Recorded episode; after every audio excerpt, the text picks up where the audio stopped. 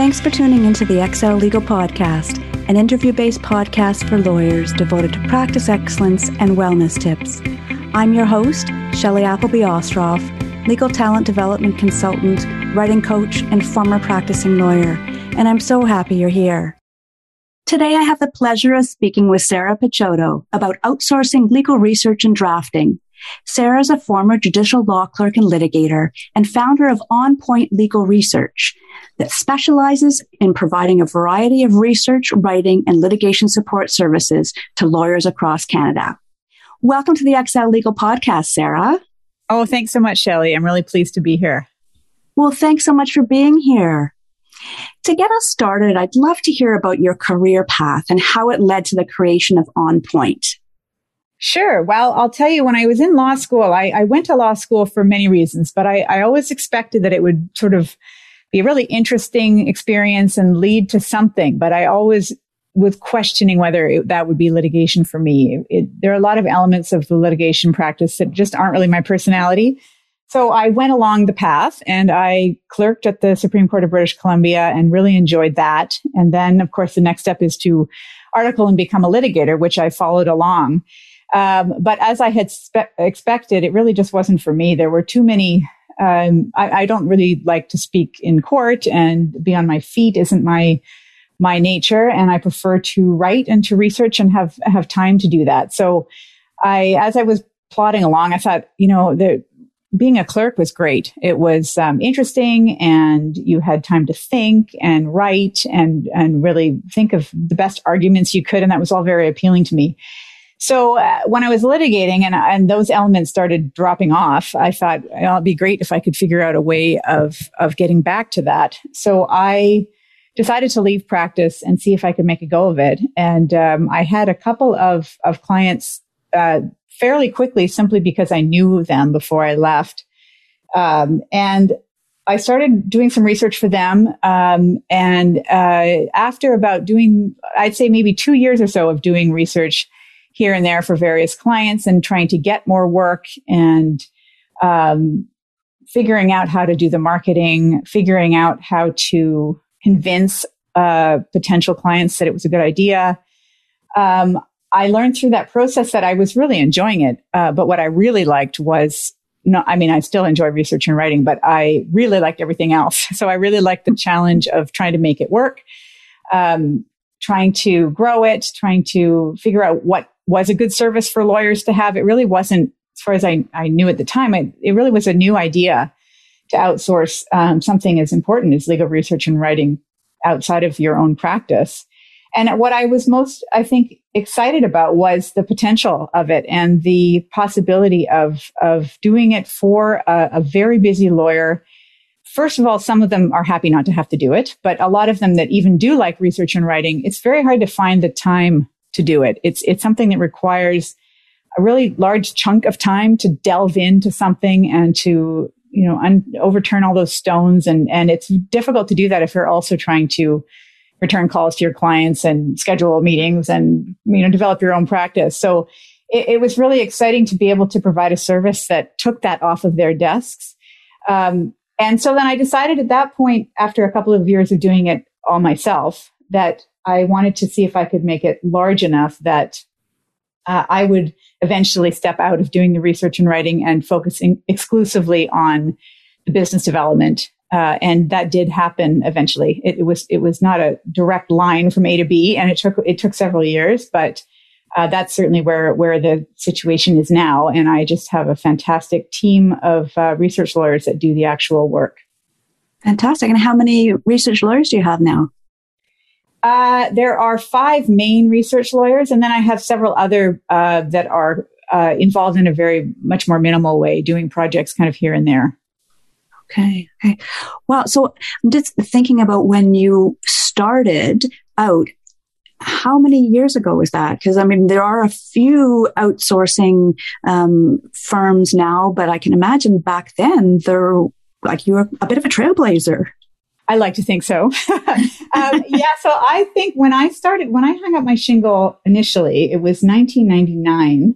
And then when I started to try to make it kind of bigger so that it was a firm. That was 2001. And at that point, as far as I knew anyway, there weren't any other ones. There were some U.S. ones. So I was in touch with those firms to sort of figure out how they were doing it. And of course, it wasn't exactly the same situation because things are different in the States, but the general idea was there. But no, it was definitely a situation of figuring it out, you know, and seeing what worked and trying different marketing strategies and all those things were new. Yeah, because it's such an incredibly valuable service.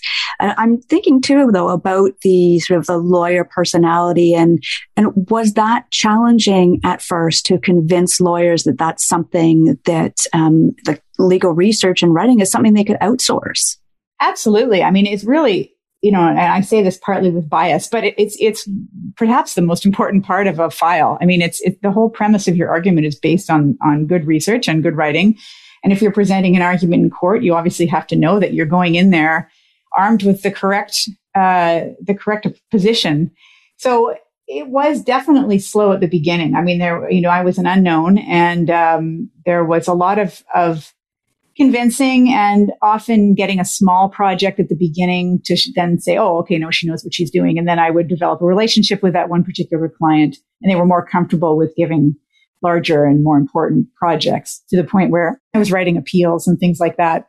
And then eventually, after many years of doing that, it was reputation was a huge part of it. I mean, I did a lot of marketing, and I still do, but certainly the most important thing for this kind of work is reputation.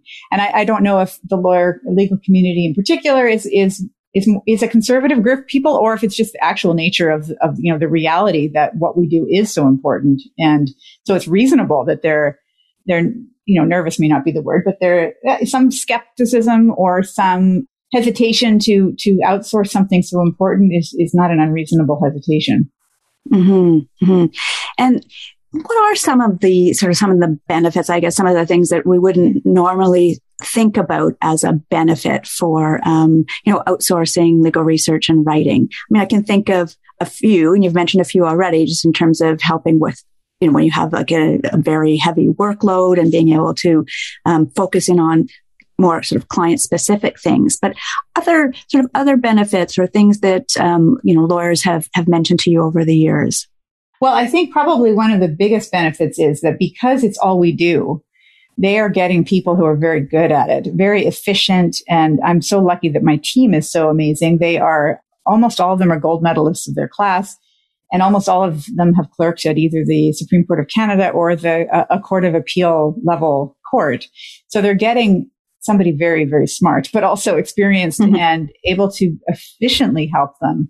So from their perspective and their client's perspective, it's economical as well. I mean, our hourly rates are less generally, not as much as they charge their own clients. And because we're also efficient, it would take them much longer to do the work. So it's not only getting it off their desk and enabling them to focus on other things, but also we can do it faster and frankly, better. So that makes sense for sure. And also, you know, if somebody wants, I kind of like to look at us like we're part of their firm, but only when they need us. So it's incredibly economical for them. They don't have any overhead with us. They don't have to pay salaries or benefits or worry about if it slows down for them. They just pick up the phone when they need us. And then other than that, they're on their own. So it's a great way for them to just get the help when they need it. Mm-hmm, mm-hmm. Yeah, without all the extra cost involved. I'm wondering too, is there sort of a typical client that would come to you? Is it like size of firm, area of practice, or are there sort of any typical clients?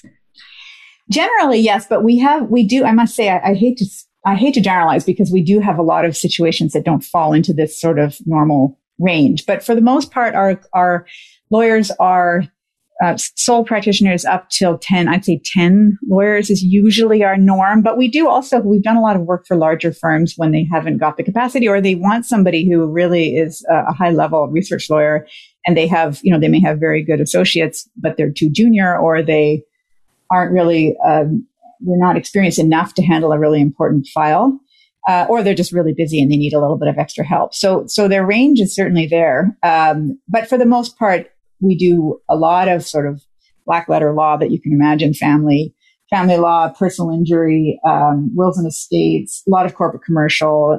They generally fall into those areas. That said, we often do things outside of those areas too. Recently, we've had some really interesting Aboriginal files and human rights issues as well. That was sort of going to be my next question. Can you provide us with any examples of the types of work that that On Point has done recently? I mean, in a general sense. Yeah, in a general sense. I mean, I think probably I can tell you more about the rather than the file itself, just in case it's still going on. I can tell you about the nature of the work that we do for the client. And that is all over the place. We sometimes are brought on board for a very minimal role, like, I just need a couple of cases that are really great that are going to support my argument that I've already constructed, to I'm trying to decide if I should take on this file and I need some general research into whether or not we have a case, to I'm going to court tomorrow and I need quickly to have this particular issue looked at and I can add it to my argument, to I need to reply to a factum. It's due in a month, and I'm hoping you can do the entire factum. So there's a huge variation there. And then occasionally, depending on the circumstances, both on the on-pointer involved and on our client, if they want more than legal research and writing, and the on-pointer wants to do that as well, we have occasionally gone into court, for example, as a second chair on appeal and things like that as well. Wow, so there's quite a variety. There is, which is what makes it really interesting, I think, both for me and for the on-pointers, because it's never dull. And I you know, one of the great things a lot of on-point people have told me, and I remember as well, is it's so nice to be in a position where you are so appreciated. I mean, you know, you do the work, it's good, hopefully, and you get a really thankful client. And my recollection of when I was a litigator was that often was not the case. You were dealing with a lot of people who, you know, think litigation is expensive, so they're not very happy about that, or they're not happy because you remind them of the worst thing going on in their life, or, you know, the whole litigation process is stressful, and that's you. So it's really great to be in a situation where we have an opportunity to have really happy recipients of our work. For sure. And then, I mean, I think that, that also motivates the on-pointers. When you say on-pointers, I assume those are the research lawyers working for On Point? Yeah. I love that. Yeah, that's evolved over years. Yes. So that gives them a greater sense of satisfaction in the work that they do as well. Absolutely. And yeah, I'm thinking about the sort of the research lawyers or the on-pointers. Where are they coming from? You said that in terms of their credentials, I understand their background, but, you know, what are some of the reasons that perhaps they've joined On Point? Well, of course, you know, they're all different, but I give you some examples. I think this choice of profession, it suits, very brainiac people who love that aspect of practice where they really can delve in and use their brains. But it suits people that didn't really fit in the normal firm mold, the hours required and the lifestyle required. We don't work, I mean, I'm not saying we don't work hard, but we don't work. The way that I've structured On Point is such that it provides people with an opportunity to still have a great career in law, but have a life, whatever that means. So for example, I have, one fellow who's been with me for years, who's also pursuing his LLM. I have another woman who's also been with me for years, who is a screenwriter on the side and has a small child. Others that have children as well that just want to be there and went to you know, after 5 o'clock or whenever they structure. There's a flexibility to what we do. Is you know, the project that they're given obviously needs to be done on a certain day, but they can do it whenever they want. You know, they can do it after they put their children to bed or not, and during the day. Or I have another fellow who is an accordion player, and this gives him a great opportunity to play when he wants to and when he can, and then also still remain active in law. Fantastic.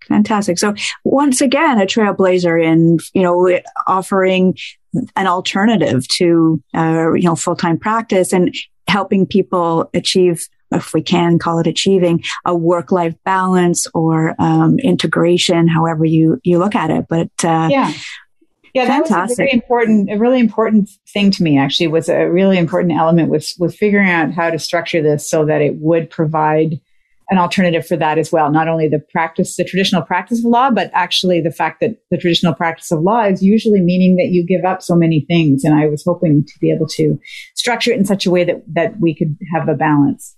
Yeah. And I mean, it says a lot that so many on-pointers have been with you for so many years. It's wonderful. Yeah. Yeah. Yeah. I'm thinking too, like of a client coming to, like, how would a client reach out to you? Is everything done virtually? I mean, obviously now, but before, the whole world turned upside down, how were clients reaching out to you, and how did you go about, just sort of engaging in the work that you're doing? Well, everybody here works they've always worked out of their own home, because we don't really, I mean, every now and then I have contemplated getting an office, but I thought, one of the benefits of this is that you don't have to go to an office. And if we need to see our clients in person, we go to them. I have had some clients over the years that really enjoy that in-person work, across the desk scenario. So we do go to them when that's what they want. But the lion's share of our clients don't really want that. They want the efficiency of having a phone call. We always at least have a phone call, because it's so, as you can imagine, it's very easy to miscommunicate over an issue, exactly what they want researched and the parameters of that research if you try to do it just by email. So there's a lot of email correspondence, but it's always there are phone calls to make sure that everyone's on the same page. But in the initial contact is usually, I mean, now, once I have already known a client, then they email me. But before that, I often will get a call from a potential client who either has never heard of outsourcing before and wants general information about how this is going to work, or they just want to hear about their options. And once we figure all that out, then I can put them in touch with the right on-pointer, and they can communicate on their own and get going. Wow. And I'm wondering, like, how about, confidentiality issues, conflicts, things like that? Is that something that comes up a lot, or... Yeah, it doesn't come up a lot. I mean, we do have we do conflict checks right away at the very beginning of a file, but because of the structure of how we work, it's really there's rarely a conflict to begin with because of our diversity. But we, when we do potentially have a conflict, which has happened only a couple of times that I can think of over the last many years, we are working so separately. Nothing is shared between any of us. So we almost have our own perfect structure set up to deal with that. And information is not passed between on-pointers. So that really takes care of that problem. Okay. Wow. This is so new to me, and I'm sure to a lot of listeners. So I'm not even sure what questions to ask you, because I'm thinking, putting myself in that situation. But one thing that comes to mind is the skill set of a good research lawyer. What are the kinds of things that you would look for in a research lawyer?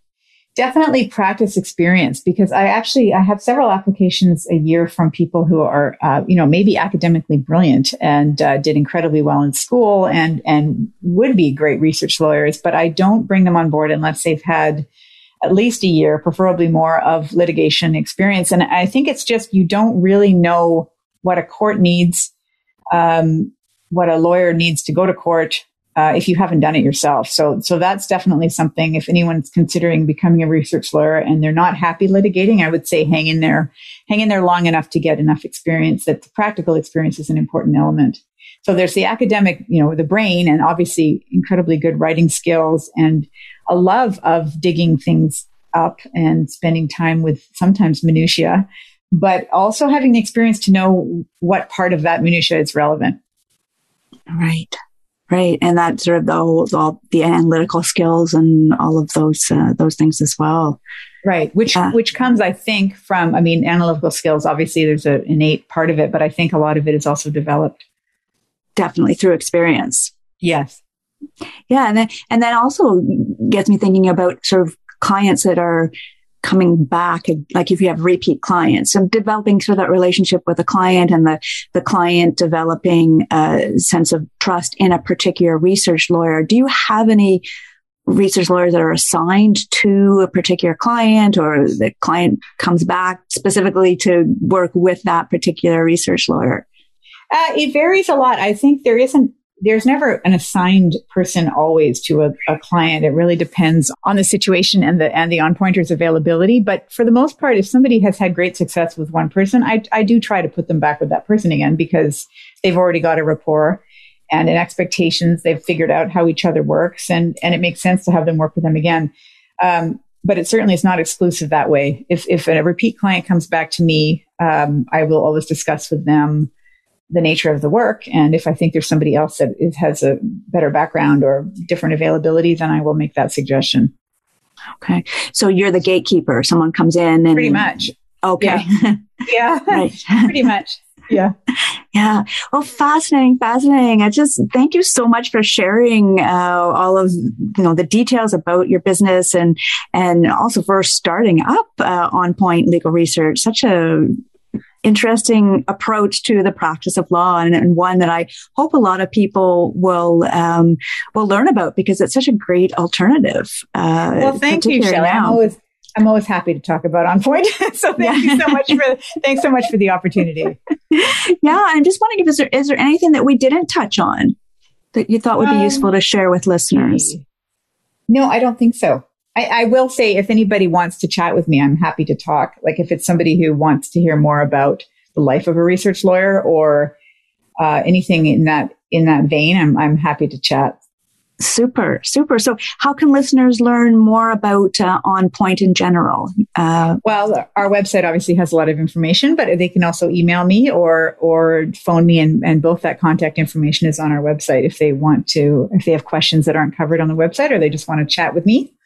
Okay, super. And I'll put a link to your website in the show notes as well, so people can find you there. Anything up and coming for you, business-wise? Any changes you're looking at for On Point? Nothing in particular. I mean, I think, as always, I'm always considering expansion, more extensive expansion into other provinces. We do work now for clients across Canada, but if not too surprisingly, because we're in Vancouver, my focus is fairly BC based, so I certainly will be putting more efforts into having more of a presence across Canada. Yeah, excellent. Well, I will definitely be keeping my eye out for changes and new developments from On Point. So, Sarah, thank you again. Really appreciate you taking the time to speak with me.